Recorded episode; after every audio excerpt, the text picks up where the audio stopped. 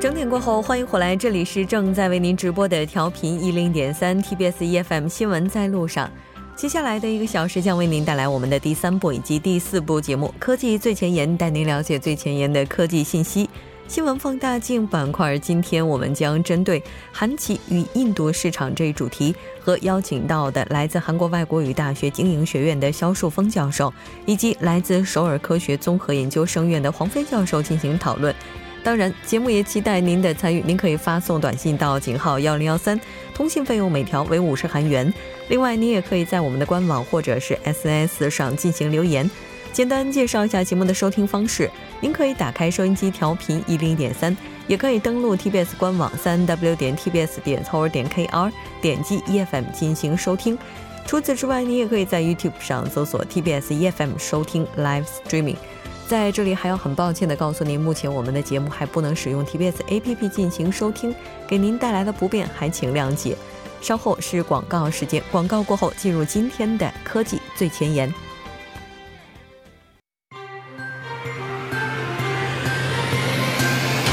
发现新科技，体验新生活，带您了解科技最前沿。好的，欢迎回来，科技最前沿带您了解科技最前沿的信息。接下来马上请出栏目嘉宾董科。董科你好。木真你好。很高兴和您一起来了解今天科技最前沿的信息。最近应该说是换季的一个时期啊，很多人都感冒了，包括我周边也是有朋友中招，我觉得我都是在感冒之前的一个状态了。那我看到董科今天为大家带来的这个最前沿的信息是和速效感冒药有关的。是的，那么根据国外网站报道，日本的某制药公司宣布，他们开发了一种这个针对于流感的药物，然后呢，目前已经是在日本这个获批投产和出售。这种药物呢，只需服用一次的剂量就可以在1天内治愈流感。那比较之下啊，那个像是之前的一些药物，比较说达菲，那需要每日服用2次，连服5日才能对感冒有所缓解。嗯，我记得之前在节目当中董科也跟大家介绍过，说所有的感冒药它都只能缓解症状，而不能起到绝对彻底治愈的一个效果。那这个药它是怎么回事呢？主要还是因为这种药呢，就是说药理跟现在市场上流行的那些感冒药的这个抑制作用不同，抑制剂不同。那之前我们也说过呢，你看因为这个流感它病毒变化的频率非常高，所以来说呢，没有针对于这种病毒然后进行的这种药，主要也就是缓解这个造成的像是鼻塞、流鼻涕这样的一些症状，而是通过人类的自身免疫来达到对这个病毒的杀除和排出，然后从而这个起到这样抗感冒的效果。那怎么说呢？对于流感的这个过程，我还是大体一说吧。那一般来说，流感病毒到达人体的肺部以后呢，就开始感染人类。那每个流感病毒呢，会进入肺部的一个细胞，利用细胞中的遗传物质还有蛋白质的合成来复制出许多病毒。那他们利用核酸内切酶把人体的这个 RNA 这个顶部切除掉，就是我们的遗传物质。切除掉，然后呢，再用消除的部分复制自身的遗传物质。那在多次复制完成以后，新产生的病毒呢，就会用一种叫做神经氨酸苷酶的东西，这个东西不知道也没关系啊，就是帮助病毒来脱离宿主细胞，然后呢，再去感染新的细胞，最终呢，在人体达到一个扩散效果，并且引发这个流感的症状。那之前我们用的像是达菲啦、这个扎纳米韦等神经这个抑制剂的这个作用呢，主要就是阻止这个神经氨酸酶发挥作用。而这种新药，就是日本现在马上要发行的这种新药的药效呢，它是阻止这个核酸内切酶消除这个遗传物质顶部的这个片段，也就是在这个流感自我复制的早期发挥药效。所以呢，它阻断流感的速度啊，比我们现在用的这种抑制剂起效更快。因为在现代社会的话，疑难杂症是越来越少了。是的，就是人类医学它攻克的难题也是越来越多了。流感不知道从什么时候开始成为了直接威胁我们生命体的一个非常重要的这样的一种病毒哈。那刚才您提到的这种新药，如果它药效真的这么好，可能还有一个问题大家比较担忧，就是它的安全性。那在这个方面的话，有没有经过临床医学的一些试验呢？有的。那在临床试验中呢，这个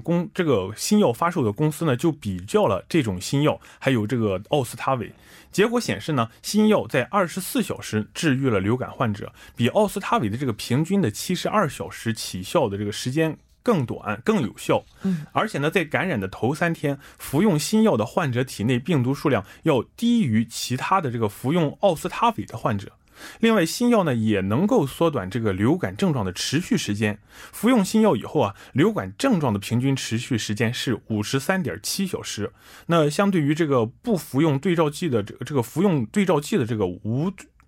对照组，持续时间呢是 80.2 个小时。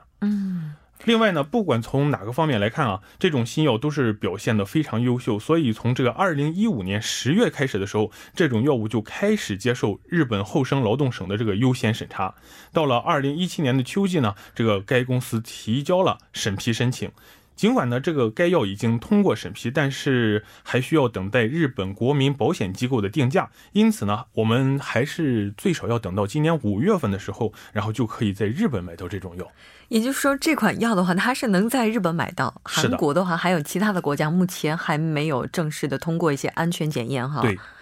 这个其实谈到感冒的时候，大家都知道现在越来越多的感冒它是由病毒引起的，除了人感染的流感之外，我觉得在韩国生活的很多朋友应该都对禽流感也是记忆犹新的包括去年冬天的这一轮，也是应该说每一轮都让鸡肉啊鸡蛋啊它的安全性这个受到质疑，价格也是往上飙。那这个病毒它到底有多少种啊？这个病毒的数字就不太好说了，这个数字是非常庞大的。那不过一般来说啊，科学家们认为在鸟类和哺乳动物身上，我们呢还有超过160万种的病毒还没有发现。那这些病毒呢，大约有半数会可能导致人类疾病。那更令人担忧的是，这些未知疾病呢，在未来某一个时段可能就跟之前好多年前那个 SARS 一样，引发全球性的疫情。那不过据我所知啊，这个最近呢是由美国加州大学戴维斯分校的科学家领导的这个全球合作组织已经在着手识别这些病毒了。在最近一篇的这个发表的论文中呢，这个研究人员确立了他们的这个全球病毒项目的这一个目标，也就是说他们准备识别潜伏在地球上的未知病毒。那这些未知的病毒在潜伏过程当中随时随地都有可能会爆发，并且威胁到人类的健康和生命哈。那对每一种病毒我们都去开发出来有针对性的药物，这其实应该是不可能的吧？这个对，我敢肯定的说，这是很不可能的，因为太多了。对，所以呢，这个全球病毒项目呢，除了寻找这些难以理解的这个人畜共患病的这个威胁，这一合作的最大愿景呢，也是想要阻止未来这个病毒的传播。那通过了解我们面临的这个病毒威胁呢，人们可以更好的应对大面积致病毒的这个爆发疫情，而这个项目的这可能呢，是预防下一次疫情的关键。加州大学戴维斯分校兽医学院的主管乔纳马泽特他就说，现在呢是摆脱极端保守模式，寻找最后一种可怕病毒的时候了。那我们最终能够识别未来的威胁，并采取必要的措施防止下一次疫情。所以呢，在接下来的10年里，这个价值$12亿的全球病毒项目将致力于识别大约70%的潜在威胁。它这个概念有点类似于广谱是吧？就是针对大多数病毒去开发这个有关的药物。假如说这是一个病毒库，你想160多万种的不知道里面有什么东西，然后呢我们从这里面看哪一个特征，假如说这一个特征它对这一个人群有效，或者是对这一个地区有效，然后呢把它这个对伤害力最大的这个，就是说扩散时间最快，然后呢杀伤力最强，攻击人群最广，然后有这些特征的病毒，然后通过一个数据库，进行分析出来，然后呢，针对这个病毒进行攻破，这也是一种赌博啊，并不是说我们就能赌对，但是你做肯定要比不做要好。它这个概念就类似于我们在一大堆人群当中去寻找目标个体的时候说黑头发的是，然后可能这个他所占的比重是多少等等哈，就找一个特征，就好像狼人杀一样，然后那么一群村民里面有一个狼人我要找到他。那仔细想想，这应该是一个非常庞大的项目工程。是的，研究人员呢还要了解一个病毒的几个关键信息，以确立它们的这个生态概况，包括它起源于哪里，在哪里蓬勃发展，感染的目标，以及如何传播等等。研究团队呢越早确立这些特征，医疗专业人员就越早能够针对那些我们甚至还不知道存在的高危疾病进行防治。对，当然了，也是由于这个巨大的资金投入，以及全世界科学家的承诺，这个全球病毒项目有可能实现远远超出其最初承诺的这个范围的成果。那正如该项目网站上所述，该团队对他们的工作潜力感到兴奋，因为呢，他们的工作导致了人类和动物健康和科学不相关的，往往出人意料的进展。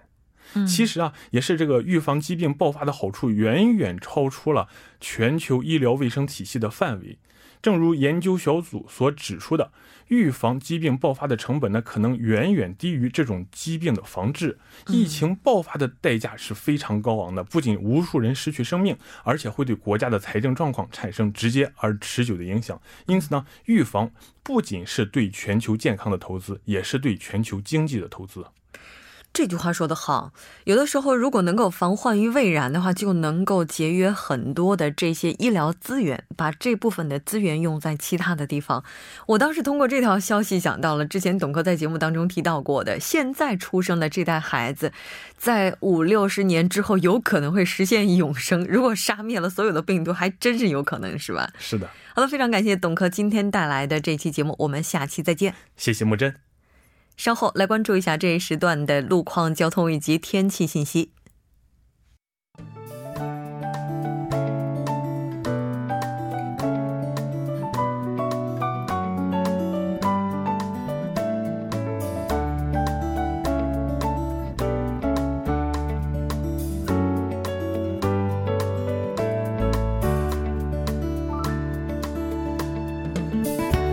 晚间7点12分，依然是由程琛为大家带来这一时段的路况及天气信息。继续来关注来自首尔交通情报科发来的晚高峰实时路况。第一条消息来自内部循环路圣水大桥方向红济交叉路至红安交叉路这一路段，在一车道上呢发生了追尾事故，受事故影响，目前从延禧交叉路开始，路面拥堵的状况都是比较严重的，请来往的车主们保持安全车距，小心驾驶。接下来是在月桂路房川市场入口至仓门女子高中前方路段，不久之前呢，在该路段下行车道上进行的道路施工作业已经结束，路面恢复正常。下一则路况信息来自松坡大路石村站至石村湖水十字路口这一路段，之前呢，由于道路施工而无法通行的下行车道目前已经恢复正常，您可以放心通行。好的，继续来关注天气。受新一股弱冷空气的影响，平昌地区呢将会率先出现小幅的降温，本次降温对于残奥会的进行不会带来任何的影响。3月的天气乍暖还寒，气温多起伏，建议听众朋友们不要急于收起棉衣，及时关注临近预报，根据天气调整衣物，谨防感冒。来看城市天气预报，平昌晴转多云，零下6到9度；首尔晴转多云，零下1到10度。好的，以上就是这一时段的天气与路况信息，我们稍后再见。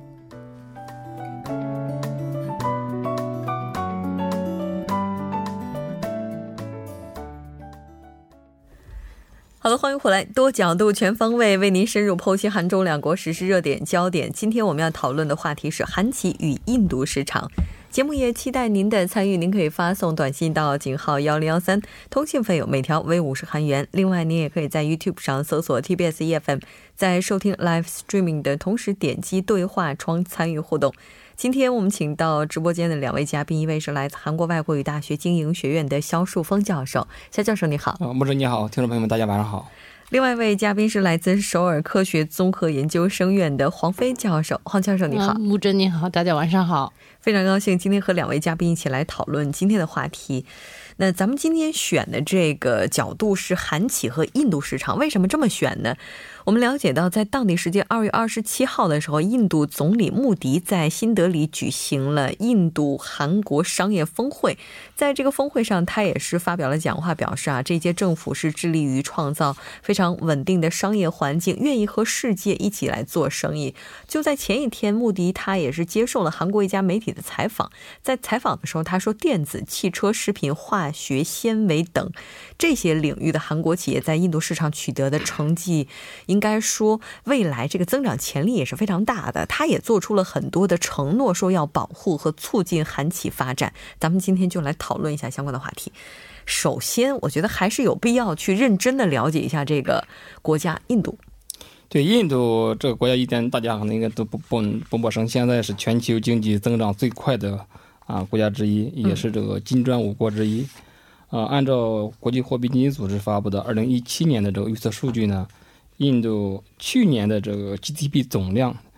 名目总量呢大约是 2.2万多亿美元， 排名这个世界第7位， 仅次于英国。 不过英国的人口呢只有6600万， 印度呢有接近13亿人口， 所以他们的经济总量不同， 但是经济总量差不多， 但是人口呢是一个大的差距。 另外世界银行和这个国际货币基金组织都预测呢， 印度有望成为未来10年内 全球经济增速最快的经济体。 还有呢就是按照目前的人口增长速度， 印度也有可能成为世界上人口 最多的国家，超过中国。 快速的经济发展和人口增长呢，将很快使印度呢成为全球第5大经济体， 现在第7， 可能过不了就跃为这个世界第5。 不过呢总体来看，印度还是处于一个早期的经济发展， 现在容易呢实现一个高速的增长， 未来10年内可以超过10%的这种 每年经济增长率呢也是有可能的。 毕竟中国过去20年也经常 多年超过呢10%。 另外呢，印度这个市场在吸引这个外资方面也是有着明显的优势。根据美国科尔尼管理咨询公司的一个外商直接投资的信心指数呢， 印度是排名前10位的， 仅有的2个发展中国家之一， 另外一个当然是中国。 当然也是唯一一个人均 GDP 低于5000美元的国家， 说个人均 GDP 相对比较低一点。 这个可能就是之前中国所面临的问题， 我们的总量非常大， 但是一到人均这个排名就可能会倒数。 这个印度我们看到有这样一个数据啊， 说是英国有一家经济机构做了一个大胆的预测， 说到 2032年的时候， 也就是再过个10几年的时间， 印度可能会成为经济规模排名全球第3的国家。 当然这个机构啊给的这个预测非常大胆， 说那个时候中国是第1，美国是第2， 印度会超过日本， 就排在第3位。对，我不知道黄教授您是怎么样看待这样一个说法的？因为其实看这个预测的话，他们因为他们主要是一个英国的一个智库进行的预测嘛， 所以他们比较关心这个就是亚洲国家和这个欧洲和美洲之间的竞争哈。 他们说这个英法这2国就不要再争了， 因为到2018年呢 印度就已经超越英法了， 然后以美元计呢就是第5大经济体了， 也就是说我们今年就会看到的事情哈。 然后到了32年， 到了30年， 这个中国将超越美国， 成为这个全球最大的经济体。 然后呢到32年 呢， 就是印度还会超过德国， 成为全球第3大经济体。 也就是说第1、第2 其实都在亚洲了， 是中国和这个印度， 那只有美国夹在中间。 当然呢， 我们说这个印度呢， 刚才这个肖教授也介绍了人口也很多， 而且呢它的这个高速经济增长一直是持续的，这基本上 90%左右的， 然后它的这个人均的 GDP 还比较低， 所以它有充分的这个发展空间。而且呢这个他这个报告里面其实很有意思一句话说， 他说这个实际上在历史上大部分时间之内， 然后印度的经济都比大部分西方经济体要大得多， 然后直到这个1906年， 这个英国超过了印度， 然后法国超过了印度以后， 也就是说其实亚洲呢也在近就 19世纪以后 才被这个欧洲和美洲去赶超的。 所以呢之后呢， 我们说21世纪是亚洲的时代嘛， 所以说这个再重新回到 这个亚洲来讲的话， 我觉得这个并不是什么很稀奇的事情哈。 而且呢印度的增长其实带动了其他东南亚经济体的一个发展， 所以我们可以看到就是其他的在他这个报告里面也预测说到2032年的时候，巴基斯坦孟加拉国其实也会随着这个印度的这个经济增长而增长，所以呢，其实这个就跟我们中国这个发展以后，对于韩国和其他周边国家的这个连带效应是一样的。印度也是同样具有十分大的一个潜力的一个区域的一个竞争的一个很大的一个国家。对，其实中国跟印度有一个非常大的共同点，就是人口大国。对，印度是比如说这个 GDP 经济总量来说啊，跃居世界第3位，这没有任何疑问。而且我认为这个如果按照正常的这种经济发展，如果不出问题的话，而且这个时间来的还要快。如果是经济总量的话，其实如果按照他说的这个是按照名目经济 GDP 总量来算的，如果按照购买力，我们说考虑这种各国的生活水平的话，其实印度早在2009年就已经跃居世界第3位了。哇！如果但当然现在我们他说的这个是这个名目的，其实就是说跃居这个按照经济总量来说，跃居世界第3位，这个没有任何疑问。刚才黄教授也说了，其实印度他这个刚才莫迪总统的那个总理他也说了，印度有大量的年轻劳动力啊，现在平均年龄28岁，所以说这种劳动力非常的充足啊。另外呢，它还有潜在开发的这种基础设施市场，可以说几乎是尚未开发的这种基础设施建设这个市场，所以说它的发展潜力是非常巨大的。但是有一个问题，我感觉意义不是很大，就是说，印度现在我是说把速度和这个规模放在第一位，但是印度的整体市场还是比较混乱的。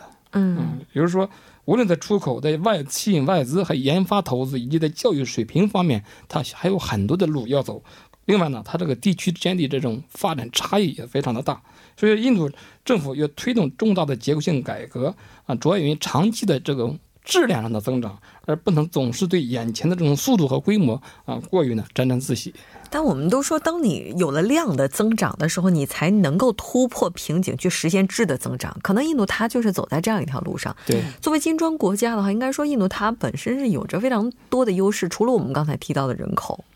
对，其实刚才肖教授已经提到了这个人口的这个低廉劳动力的供给储备很足哈，它其实适合这种就是以日韩企业为主的这种制造业，现在已经都到那个当地去设立厂家了啊。我们可以看到这个韩国基本上有500多家企业在那边已经有这个大小小的这种事业哈，然后也有一些代表性的企业在那边已经有很多的这个初具规模的这种投资了啊，然后。今年的统计来讲呢，就是印度的这个投资哈，这个韩国企业在那边投资是不断的在上涨的，而且印度热呢，其实最近2-3年一直都是很热的啊。当然，这个可能最近越南会更热哈，但是印度的关心呢，其实是从中国开始新常态以后就开始了，就是大家都希望印度成为这个第二个中国，就是这是韩国普遍的一个认识哈。然后再加上就是印度，你可以发现它其实你去旅游也知道，它主要就是这么